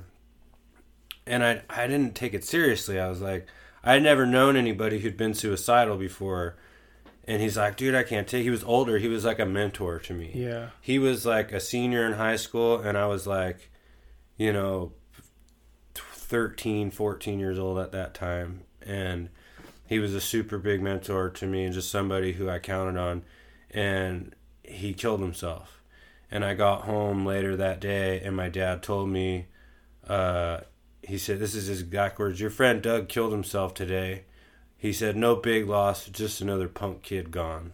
Jeez. And I'm like, I'm like, man, but that in itself has helped me deal with, like, I view death differently, I think, than a lot of people. Like, when my friend, I've had a lot of friends die. Yeah, we've heard a few today. And, it, you know, it just, it it's just like water under the bridge, dude. It's part of life. You get, but you know, it feels like it's a little darker than that in the sense of yeah. just but I'm like, dude, how could you say that to a yeah. kid whose best friend just fucking blew his brains out? You know, and the he didn't know, but he had called me to reach out to me about it, and I blew it off. And I'm thinking like, dude, maybe there's something that I could have done to stop that. Yeah. You know. And your dad's not providing any comfort. No, or... none whatsoever. He's sitting in his chair drunk. So, anyways, I confronted him about my mom, and I said, "Dude, man, there's so much I could. We got to do another podcast, dude."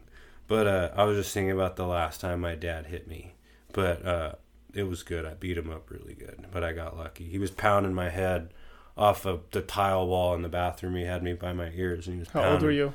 probably 13 or 14 maybe you know young and he was pounding my head off the tile wall in the bathroom and i pushed him off of me and he tripped over the bathtub and he's drunk i'm assuming drunk yeah he never did anything abusive to me sober he was pretty cool when he was sober but it only lasted until about noon you know Okay, so, anyways, you're 13, 14. He's pounding your head. Dude, I push him off me. He trips over the tub. He falls in the tub, and it was just my opportunity to unleash on this dude. And I went off, dude. I beat the brakes off this guy.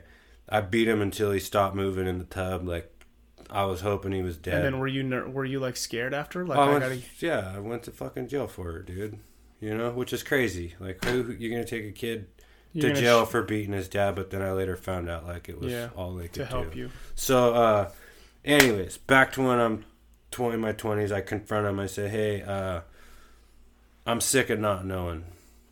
You know, I'm like, you, God, and my mom are the only people who know what happened and how she died, and I, I, I fucking need to know, dude.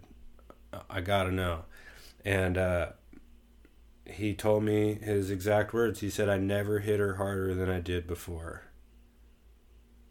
And I was like, dude, that's it. Game over. Went to the bathroom.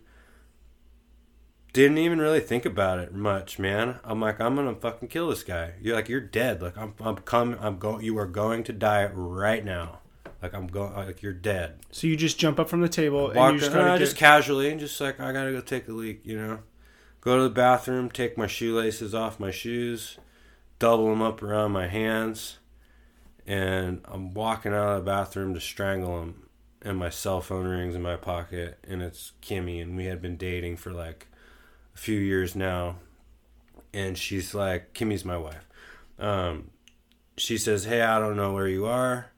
I don't know what's going on, but I I gotta come get you. You know, like I know something's up. And I walked out of that house, walked down the street, never saw. I haven't seen my dad since. And I was lost. I mean, I was 100% committed to ending his life at that moment. Kim and I were talking last night, and she said, "Will you go to? Your, would you go to your dad's funeral?" And I said, "No, I would not. But I'd go view his. I'd go see his body, just to be sure that he's dead, because I he can never fuck with me again. I mean, I'm 33 years old, dude, and he still gets to me. That's know? what I think is the wildest thing, and and it's that it's that desire we have it's vulnerability. Yeah, but it's that yes, it, we but we want we want the love of our dad at any age. Yeah. We want the acceptance. We want them to do the right thing. We keep hoping.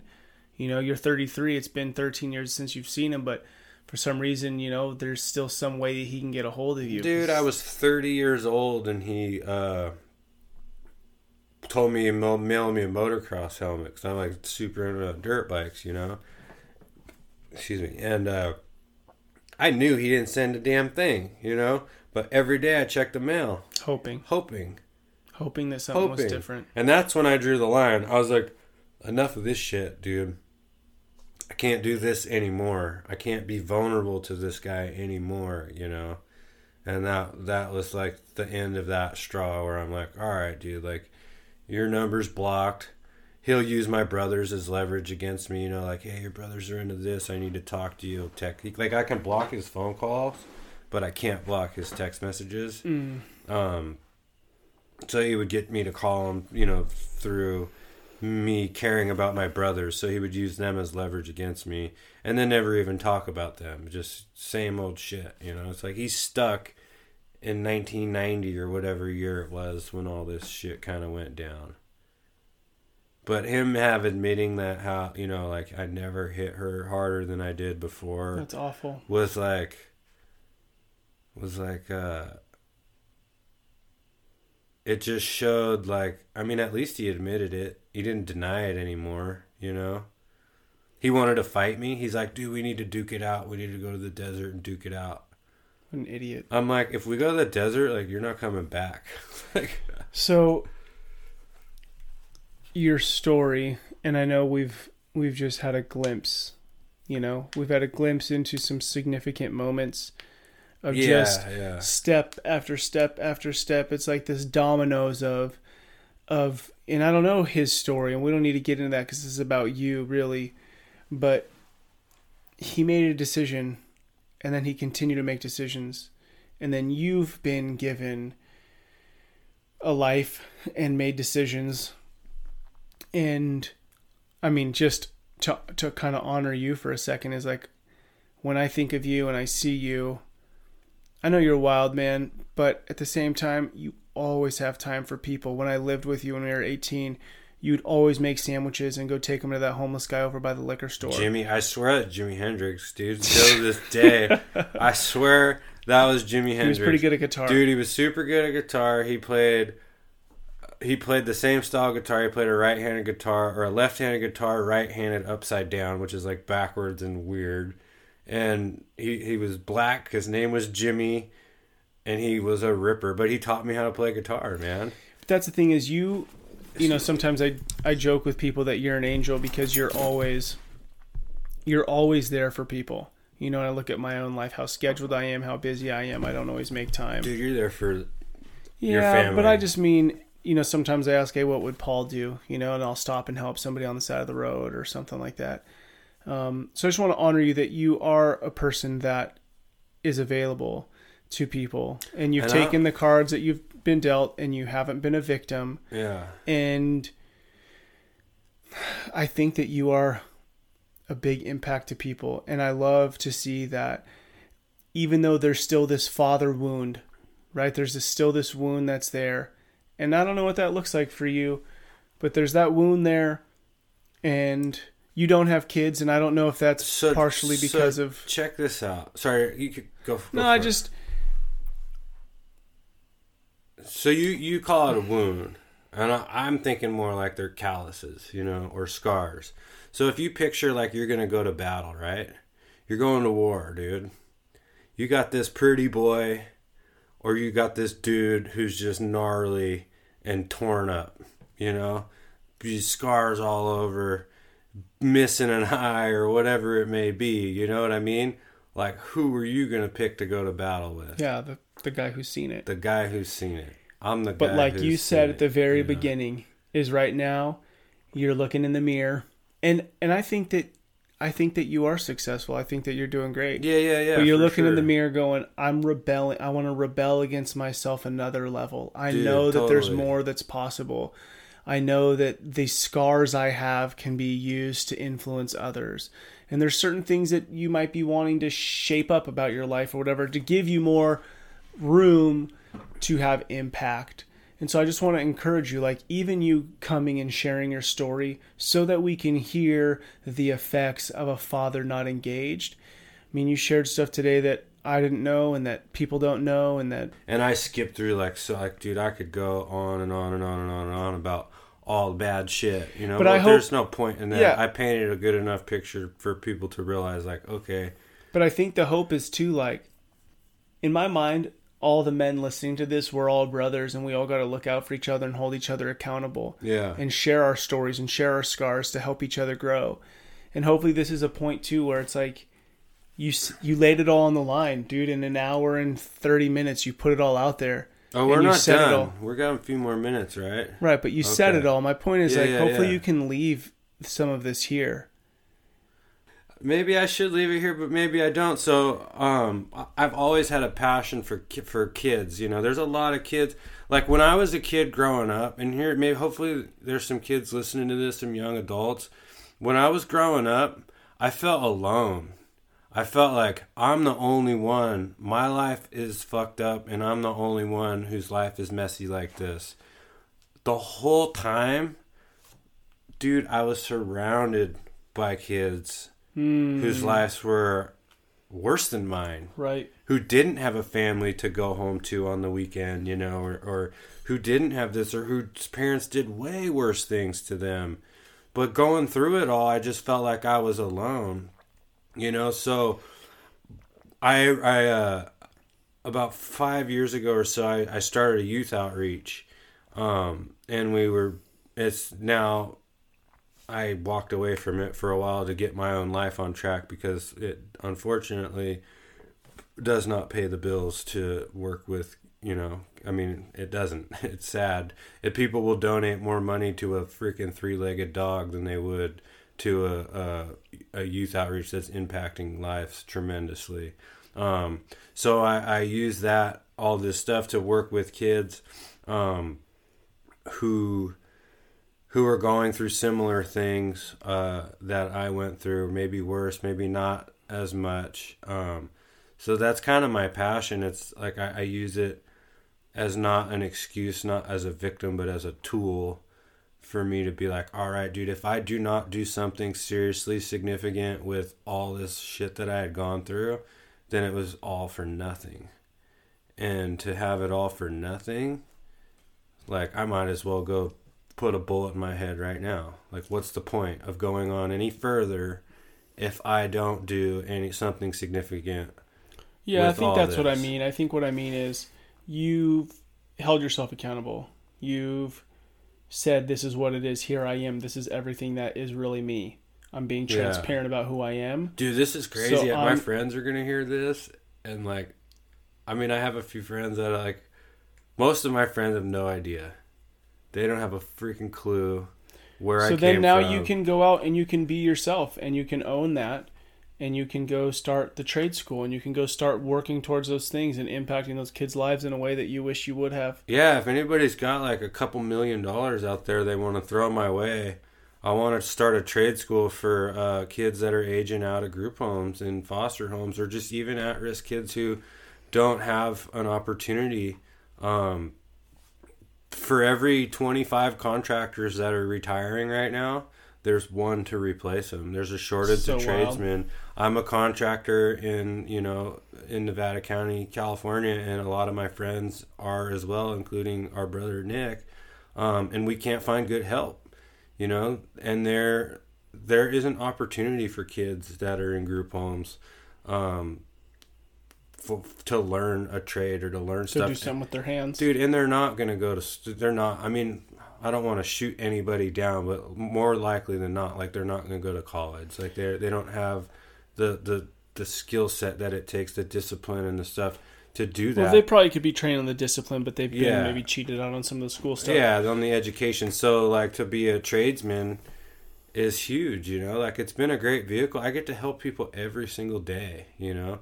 And so many times I'm in people's homes and I'm like, dude, I'm not here to fix this lady's water heater. Her husband died 2 days ago and she's heartbroken and she's all alone and she needs me to talk to. That's what I mean. Is you find You things know? like that like every week. You you Dude, have something come across your plate that you're able to bless somebody by being available. Dude, yesterday I was on a job site and I, I had never met this guy before. He was a, a carpenter, and uh, I said, "Hey, what's up, man? I'm Paul. How you doing?" He's like, "Oh, I'm all right. You know, I had a long night." And I was like, "Oh, is it like a long good night or like a long just a long night?" He's like, "No, it was a long bad night."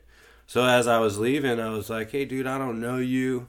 I don't know nothing about you, but whatever it is that you got going on in your life, and I can tell you have, you know, something heavy on your heart." That I hope you get through it. You know, and for a man on a job site to Yeah. pull another man aside Yeah. and be like, "Hey, dude, like, let's have like this moment real quick," you know. He totally opened up to me and was like, um, Shared some stuff. "Dude, he shared some stuff. His his son had ruptured his spleen the night before playing basketball and was in ICU. I think his brother-in-law was dying of cancer in his house, like slowly.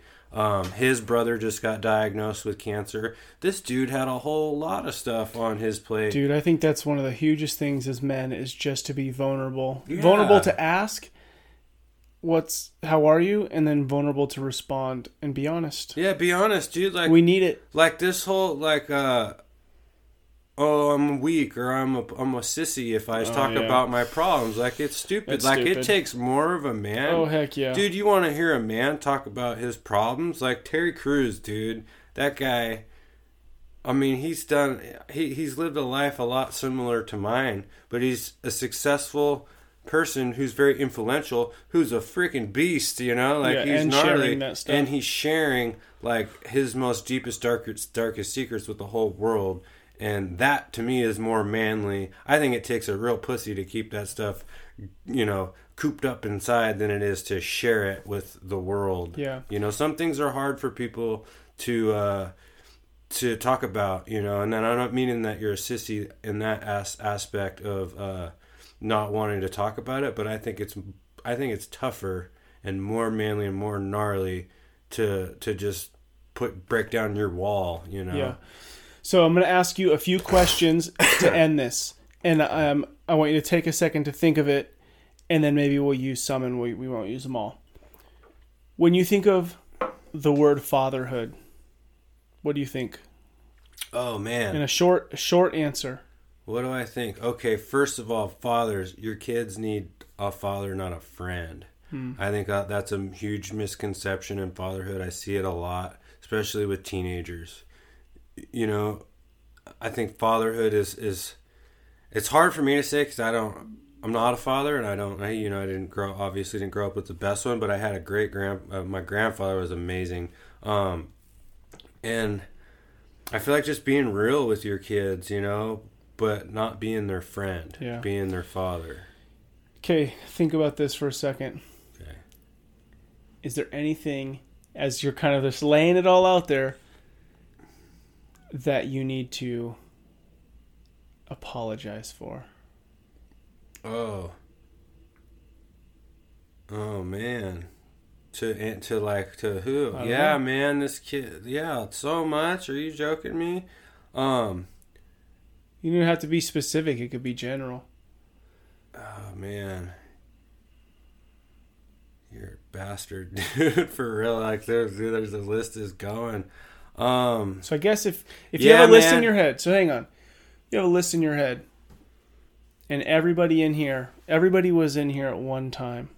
And you looked around the room and you saw the faces of the people that you feel like What, Yeah, what would you like- say? What would you say to them? I would. I feel like I would apologize to anybody who ever felt that I was ungrateful for the sacrifices that they made to try to raise me because I was bounced around, you know, like from family member to family to grandma and grandpa to Don to your mom and dad, and I was a little shithead, you know, and and it's a huge sacrifice to take on a child that's not yours. And you didn't know how to respond. And I didn't know how to respond, and I didn't know how to show appreciation. One thing comes into my head, and I've apologized to your parents for like so many times, but I still feel like I have to apologize. Uh, and your dad got back at me for it too, so he's probably over it. Um, I was pissed off at your parents. We were arguing about something, and I split on out of the house on my dirt bike, which you know we weren't supposed to ride on the street, but I took off out of the house on my dirt bike, and when I left, I kicked the trash cans over out of the driveway. Just kicked trash all over the street and just fucking like ripped a wheelie down the road and took off. And when I came home, your dad had trashed my bedroom. Like he just was like, dude, he like he like he like threw everything all over the place, like flipped the bed. Like he's like, okay, you're gonna trash my shit, I'm gonna trash your shit. It was their anniversary, Jeez. you know, and I didn't know, and I didn't give a shit, you know, and I'm sorry for that now. Like, and I'm they know that I'm sorry, Yeah. and they're probably so over it. Yeah. But it, it eats heavy on my heart still. But that's know? the thing is it shouldn't be anymore. Yeah, but it is. You know, it is. But yeah, I think if I had So then to what's apologize for one thing is for if anybody ever thought that I wasn't appreciative of the sacrifices that they made to make sure that I didn't end up another statistic. because you're saying that re- in spite of all those things, the love that you did get shown, whether you responded well to it or not, is what has you here grateful now. Yeah, super grateful. So, what are the top know. three things you're grateful for? Oh man, I am so grateful that my that my grandparents never gave up. You know, they never ever gave up on me. No, I mean thousands and thousands and thousands of dollars in lawyers and and just time and, and just like it could have been so easy for them to just be like, dude, the state's got them, all is good. We got you know twenty six other grandkids we can worry about like that for not for them not giving up on me, dude. I'm so grateful for that. Like your your mom and grandma are the only mothers that I've ever known, you know, by by far, and uh, I think that's really cool. But gr- when Grandpa had died, his last thing that he said to me was to make sure that I take care of Kimmy. Hmm. You take care of Kimmy. Well, you're blessed with a killer wife, oh, dude. dude. she's a saint. So, You had three questions. I only got two. but the other one was going to be, what are you most grateful for? But you kind of answered that. Oh, What am I sorry No. for? What am I grateful for? Okay. the other one? who do you feel like you need to forgive? Um, man, myself. Hmm. You know, I hold Dude, on I would a lot of 100% agree with you. I didn't even think of that as an I mean, I didn't think of anything as an answer. Myself. You know, and I learned this just last night. Kind of not not necessarily learned it, but I think if I had to forgive anybody, I'd have to forgive myself because I've done a lot of really fucked up things to some people. Um, and I, I've done some bad things to people who are very close to me, Hmm. and I hold on to some to a lot of guilt, you know, for it. And that, and yeah, I think I'd have to forgive. I think I've pretty much forgiven everybody else. So. You but said yeah, myself. you said know. you think you should. yeah, for sure. So what do you think I mean, Don't ask me for what. no, no, no. we already shared enough. I I mean, and this isn't this is just us talking, right? This Yeah, is us yeah. sharing stories to show that our we have impact. But you said you should forgive yourself.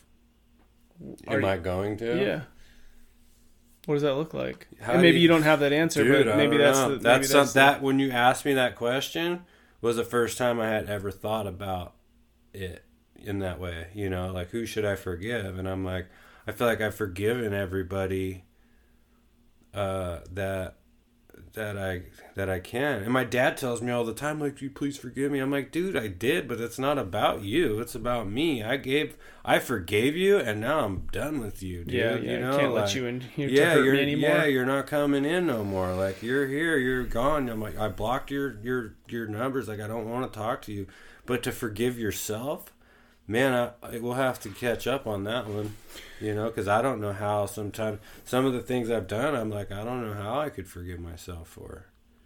You know. Yeah, I think sometimes maybe we have to forgive, but it doesn't mean we have to forget it. Never forget, dude. Because it shapes who you are and how you respond next time. Yeah, forgiveness eh, is one thing, but for do not ever forget things. Yeah. Especially if they're huge, even bad. You know, like you got to remember who you once were. Yeah. You know, because it is part of who you are now, Yeah. Well, all right, dude. dude. I love you. You're my brother. Love you too, you man. are a lovable person. My kids all love you. Your willingness to be vulnerable, I think, continues to show one, men that we need to be vulnerable. Two, we need to be available to each other to stop and share our lives because it connects us and we grow from it. To show us that our decisions matter.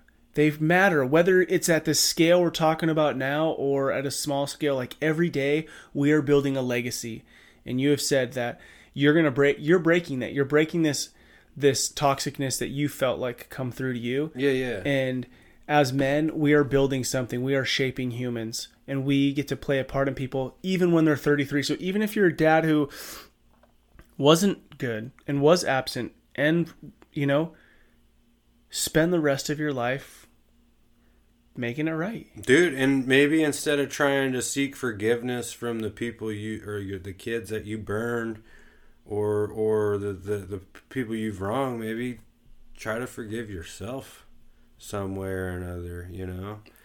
And Dude, that's huge. You know, I don't. I think that I think that men are too hard on themselves. Yeah, I mean, most not that we don't need to take responsibility.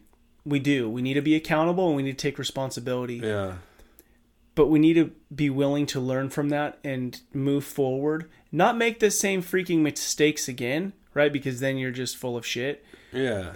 But It's like a forgive dog that eats its own puke. You know, It's like, forgive on. yourself and move on. So I think that is some huge words of wisdom from Paul. And I thank you for sharing your story. And I love you. And I hope that men everywhere are encouraged in a lot of different ways. But I love how you ended it with thinking about forgiving yourself. Yeah. Yeah, I don't know where that came from. You kind of just put me on blast, and it was like the first thing I could think about. We done? Yeah, we're done. Sweating my ass off. It's so hot so. Wow. Uh, I think damn, like that's the only word that really comes to mind. Uh, I just love that ending with Paul sharing about forgiving ourselves. I think that's so powerful. I think that as men, much of the time, we carry around this guilt for things that we have done, people who maybe we were in the past, and, and maybe we have reflected on that and we've changed, but we haven't always forgiven ourselves. So we carry this guilt around. I think that is something worthy of pausing and looking into and seeing if there's things that you haven't forgiven yourself about so that uh, you can forgive yourself and not forget because we never want to go back and be that same guy, but be able to move on and not carry a heavy guilt uh, around with us so we can't live to our full potential. I really think that the value of listening to Paul's stories just show us how life can go, where the the river of life can take us when fatherhood is not a part of it or when fatherhood is and it's another broken man you know? So the work that you and I do to put into our lives to become the men the fathers that our world needs is going to have just significant impact in the other direction. You know, now it's up to Paul to either be the uncle or maybe one day the dad that he didn't have and break that, you know, th- that cycle that he had found himself in. And so I just encourage you guys to reflect on who you are, reflect on where you've been, and be the fathers that you were designed to be. So thank you to all you dads out there listening to Rebel and Create's Fatherhood Field Notes podcast. What you do truly matters. Don't be like everybody else, be yourself. That is who your kids, spouse, and community needs. This is your guide, Ned Shout. Together, let's continue to rebel against the view that fatherhood has little impact and create lives engaged in the craft of fatherhood.